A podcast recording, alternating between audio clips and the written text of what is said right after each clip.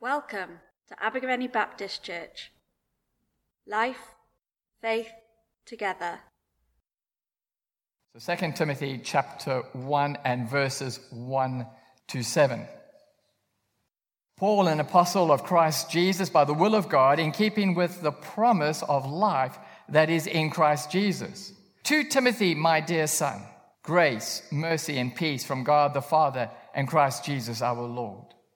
I thank God, whom I serve as my ancestors did, with a clear conscience. As day and night I constantly remember you in my prayers. Recalling your tears, I long to see you so that I may be filled with joy.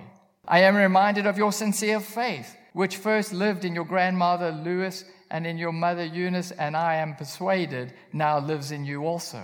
For this reason, I remind you to fan into flame the gift of God, which is in you through, on, through the laying on of hands. For the Spirit God gave does not make us timid, but gives us power, love, and self discipline. I was always a bit nervous having to preach with a, a Bible college lecturer sitting in the congregation. Uh, I remember a story of a pastor who was driving home uh, and after a Sunday service and was looking quite distressed and depressed. Uh, and his wife said, What's wrong? And he was like, Well, I just don't think the sermon went really well. And she said, oh, what, what you mean? That there was that one guy who was reduced to tears during your sermon. And he said, I know, that was my Bible college lecturer. Well, it's a new year, 2020, and a whole new decade that's starting. And, and with a new year comes new challenges.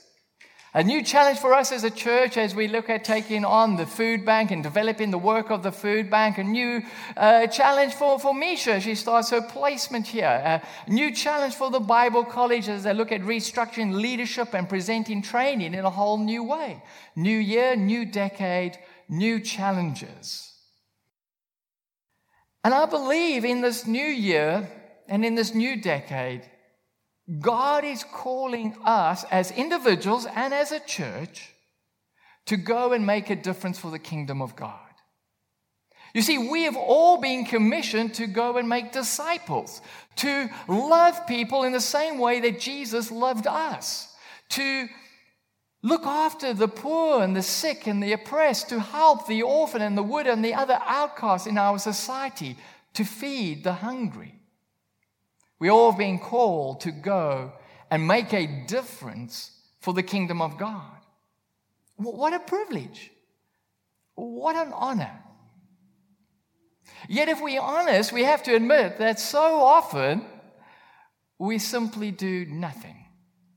We make all kinds of excuses, but what we actually are doing is we are disobeying God because God has called us to go. But why? Why is it that so often we simply do nothing? Well, it varies from person to person, but let me make the suggestion that one of the reasons why we sometimes simply do nothing is because we're held back by a spirit of timidity. We're afraid that we would fail. We're afraid that we won't be good enough. We're afraid about what other people might think of us. You see, when you step out in faith, it's always risky. When you share your faith with someone, it's risky. When you share a word of prophecy or you pray for healing, it's risky. When you start to, to run a food bank and try to develop a food bank, it's risky, just as it was risky when we employed a children's worker and we only had two children. Whenever you step out in faith, it's risky. And so, so often we are held back by a spirit of timidity. And so today we're going to be looking at how to overcome a spirit of timidity. Now, just to give you some a background to Second Timothy, it's, it's in the year around AD 66 or 67, and the Roman Emperor Nero is intensely persecuting the church. So Christians have a choice to either leave their faith or experience intense persecution of imprisonment, public torture, and murder. As a result of this persecution, Paul, this great leader in the early church, and apostle of Jesus to the Gentiles, finds himself in a Roman prison in Rome, expecting to be executed. We know this because he says in 2 Timothy chapter 4 and verse 6, he says, For I am already being poured out like a drink offering, and the time has come for my departure. Paul, this great leader in the early church, was facing death alone in a cold Roman prison. And therefore, he's passing the, the torch of leadership onto the next generation, and he's encouraging Timothy to become the next leader in the early church. But, but Timothy has been held back by a spirit of timidity.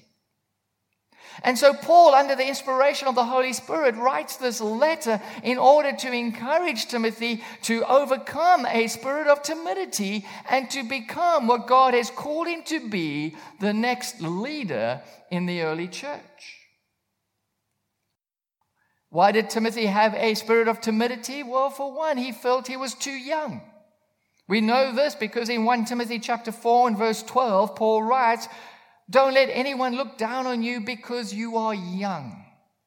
Timothy was relatively young within that culture to be a leader within the church. And so he felt intimidated. And we often feel intimidated because we're too young, or, or we lack experience, or, or, because we haven't been a Christian for long enough, or even conversely, because we might feel, oh, we're too old. And so we feel intimidated. Secondly, he felt he lacked the gifting. Paul writes in 2 Timothy chapter 1 and verse 6, For this reason I remind, remind you to fan into flame the gift of God. He, he has to fan into flame. That implies that his gifting for leadership has not yet been developed. He still needs to develop his leadership gifting. And so he feels intimidated. And, and sometimes we feel intimidated because we're not these, you know, multi gifted, super talented Billy Grahams. And then, thirdly, he must have felt very fearful of people. Paul was in prison and waiting to be executed because he was the church leader. Now, Timothy is being asked to take Paul's place. He must have felt intimidated, yes? It's kind of like if I come up to you and I say, uh, I would like, I'm leaving, and I would like you to become the pastor. And you say, Well, well, why are you leaving, Mike? And I say, Well, the police have found me guilty of being the pastor, and they're going to execute me in the morning. you might just feel a tad nervous about becoming the next pastor. I can remember a time in my life when I felt extremely intimidated. I was about 22 and I just started being the youth pastor, the youth worker at First City Baptist Church. And uh, I had preached once or twice in the evening service when it was a youth service. And although I was quite nervous, it had gone quite well. It was at that point they asked me to go and speak to preach at an old age home. So I arrived at this old age home to discover all the old ladies already in the, the, their little chapel. They all taken the seats and they're all just looking at the pulpit. Not knowing what to do and expecting that there would have been someone there to greet me and welcome me and explain to me what I needed to do, uh, I immediately went and took a seat in the back row. At this point, one of the old ladies started beckoning to me to, to go up to the front. I very reluctantly got up and started walking down the aisle to the front, not knowing what I was going to do when I got there. Luckily for me, one of the old ladies shouted, There's, a, there's an order of service on the lectern. It was at that point I discovered I wasn't just going to be preaching, but I was going to be leading the whole service, leading the singing, doing the prayers of intercession, doing the readings, the preaching, the whole works. Only help I was going to get was there was one old lady on the piano, and there was this list of the order of service that had the, the list of hymns that we had to sing and a list of names of people that I had to pray for. I felt really intimidated. I felt way out of my depth. Uh, I didn't really know what to do, but I thought I would start with a welcome. It was the first thing on the order of service. Uh, so I started doing the welcome, at which point one of the old ladies in the back row yelled, Speak up! I can't hear you! I'm still trying to you know, lead the service. Two of the old ladies near the front started talking. Now, because they were hard of hearing, they would speak very loud. I could hear everything they were saying. Don't you think he's a bit young to be preaching? Oh, yes, very young. I felt so intimidated. I felt completely out of my depth. I felt uh, I was too young. I felt too inexperienced. I felt I lacked gifting because I'm not really good at leading singing. And trying to lead here, and, and then all of a sudden, the, the lady right at the back yells again, I still can't hear you. In which case, these two old ladies at the front turn around and yell, That's because you're deaf. I felt extremely intimidated with those old ladies. But the good news is, God doesn't give us a spirit of timidity, but a spirit of power and a love and self discipline. So, how do we overcome a spirit of timidity? Well, firstly, we discover in this passage we need a support group. In 2 Timothy chapter 1 and verses 3 to 4, Paul says, I thank God whom I serve as my ancestors did with a clear conscience. As night and day I constantly remember you in my prayers. Recalling your tears, I long to see you so that I may be filled with joy. And what we discover over here is firstly that Paul is praying for Timothy day and night. And secondly, Timothy is, is happy to cry in front of Paul. They have a very open and honest relationship. And if we want to overcome a spirit of timidity, we need to be in a group that we can be very open and honest with, where we can confide in, and whom they can be praying for us. And that's why we encourage everyone to be in small groups, to be in life groups, so that people can be in prayer support of each other. Secondly, we need to realize that sincere faith is the only qualification. In verse 5, Paul says, I've been reminded of your sincere faith. God called Timothy because he had sincere faith. Not because of his experience or his gifting or, or his age. God's not interested in that. The only thing God's interested in, and the only qualification, is do you have sincere faith? And if you have sincere faith, then you are qualified to go and make a difference for the kingdom of God. Thirdly, we need to realize that God has equipped us. In verse 6, Paul says, For this reason I remind you to fan into flame the gift of God. The gift of God is referring to a very special spiritual gifting that God has freely and graciously given to Timothy in order to equip him and enable him to, for ministry. And in the same way, God has supernaturally gifted us and equipped us for the task He has called us to. But when it says you need to fan into flame, that means this gifting is just like a spark that we need to develop. We need to enhance it and, realize it and, develop it. And the way you develop it is by exercising it. That's why Timothy, uh, Paul says to Timothy in 1 Timothy chapter 4 and verse 14, do not neglect your gift. See, you either use it or you lose it. The way you develop your gifting is by using it. So God has gifted us, and now we have the responsibility to step out in faith and exercise our gift and develop our gift. You see, the first time you preach, it's not going to be perfect. The first time you share your faith or, or share a word of prophecy or pray for healing, it's not going to be perfect. That the first time you, you step out in faith to do a new task for God, you're not going to get everything right. And, and you're probably going to feel quite intimidated.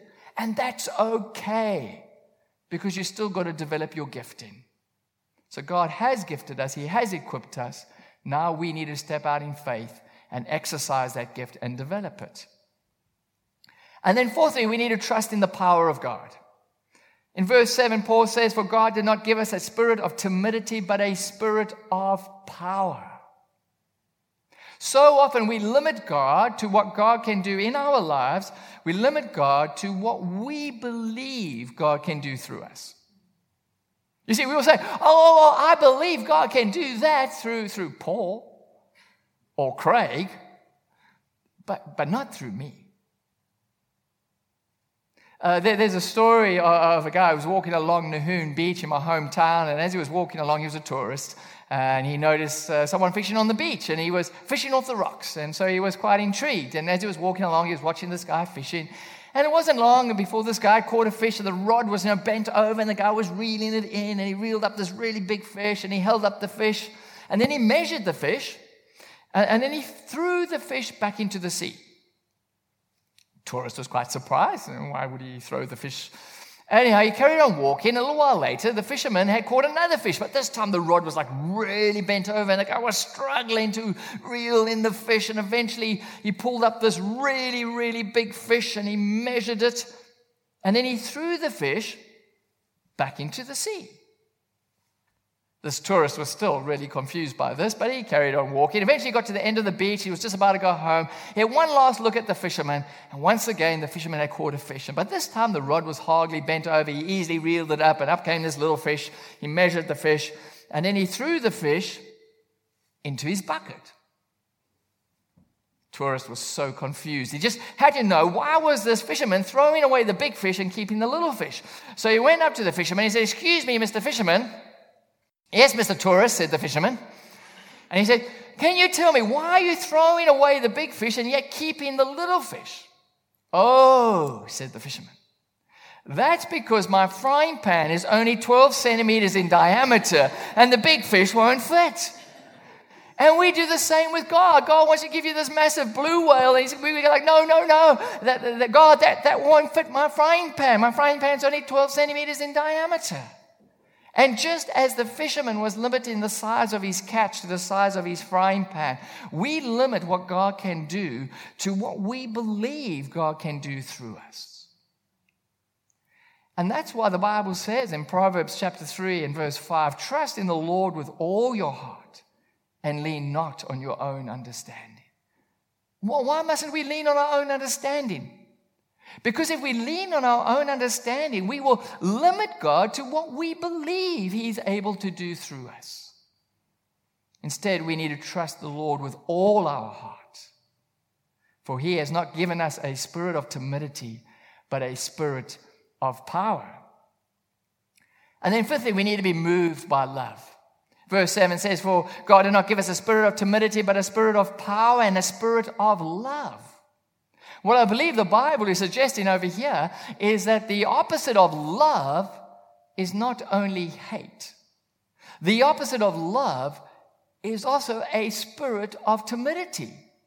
Because fear will prevent us from loving people. Fear will prevent us from doing good things for other people. And love, by definition, is an action. It's doing good things for other people.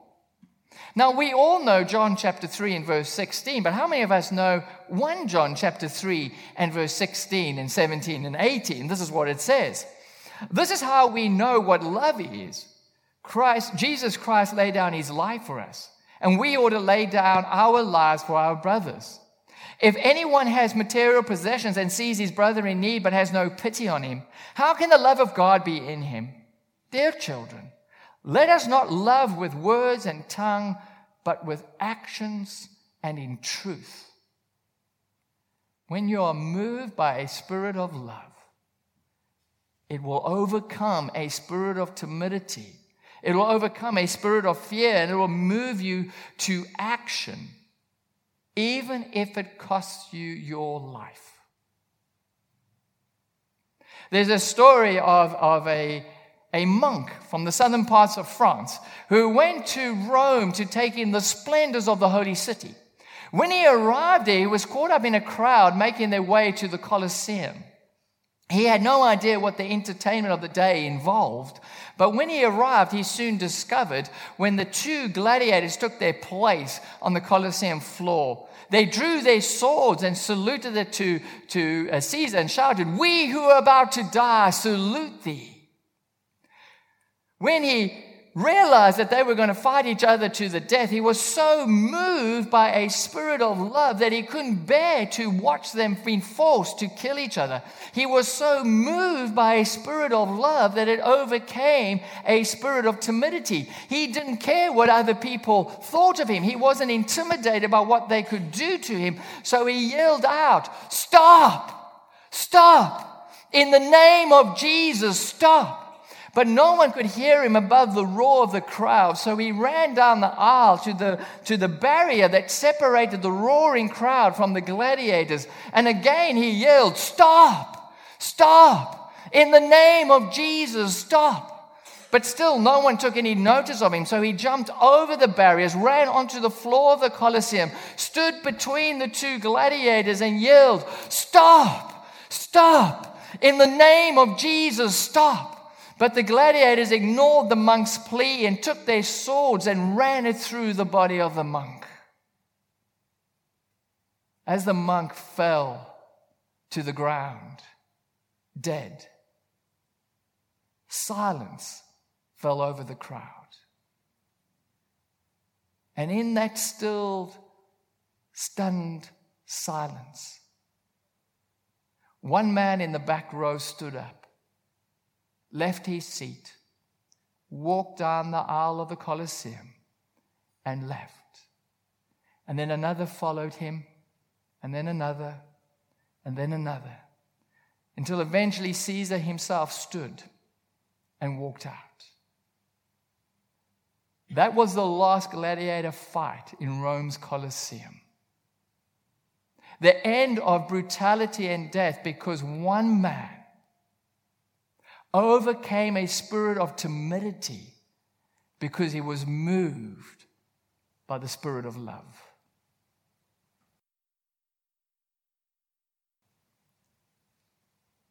And then lastly, we need self discipline. For God did not give us a spirit of timidity, but a spirit of power, love, and self discipline. Self discipline to ensure that we have that support group that's praying for us and helping us to fan into flame the gift of God. Self disciplined enough to ensure we have time to minister, to speak to our work colleagues, to, to speak to our friends at school. But most importantly, self disciplined enough to spend time with God. Because ultimately, it's God who would deliver us from a spirit of timidity and give us a spirit of power, of love, and self discipline. So, for this new year, 2020, let's not be gripped and held back by a spirit of timidity, but let's be overcome by a spirit of power and love and self discipline. And let's go and make a difference for the kingdom of God. Let's pray.